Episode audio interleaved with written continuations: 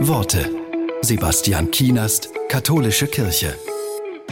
Mit dem Wort Sünde oder Sünder tun sich heute viele Menschen schwer.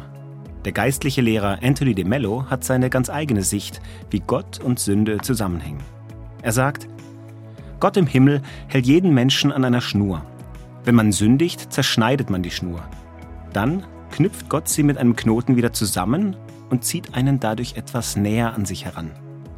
Immer wieder schneiden deine Sünden die Schnur durch und mit jedem weiteren Knoten zieht dich Gott näher und näher.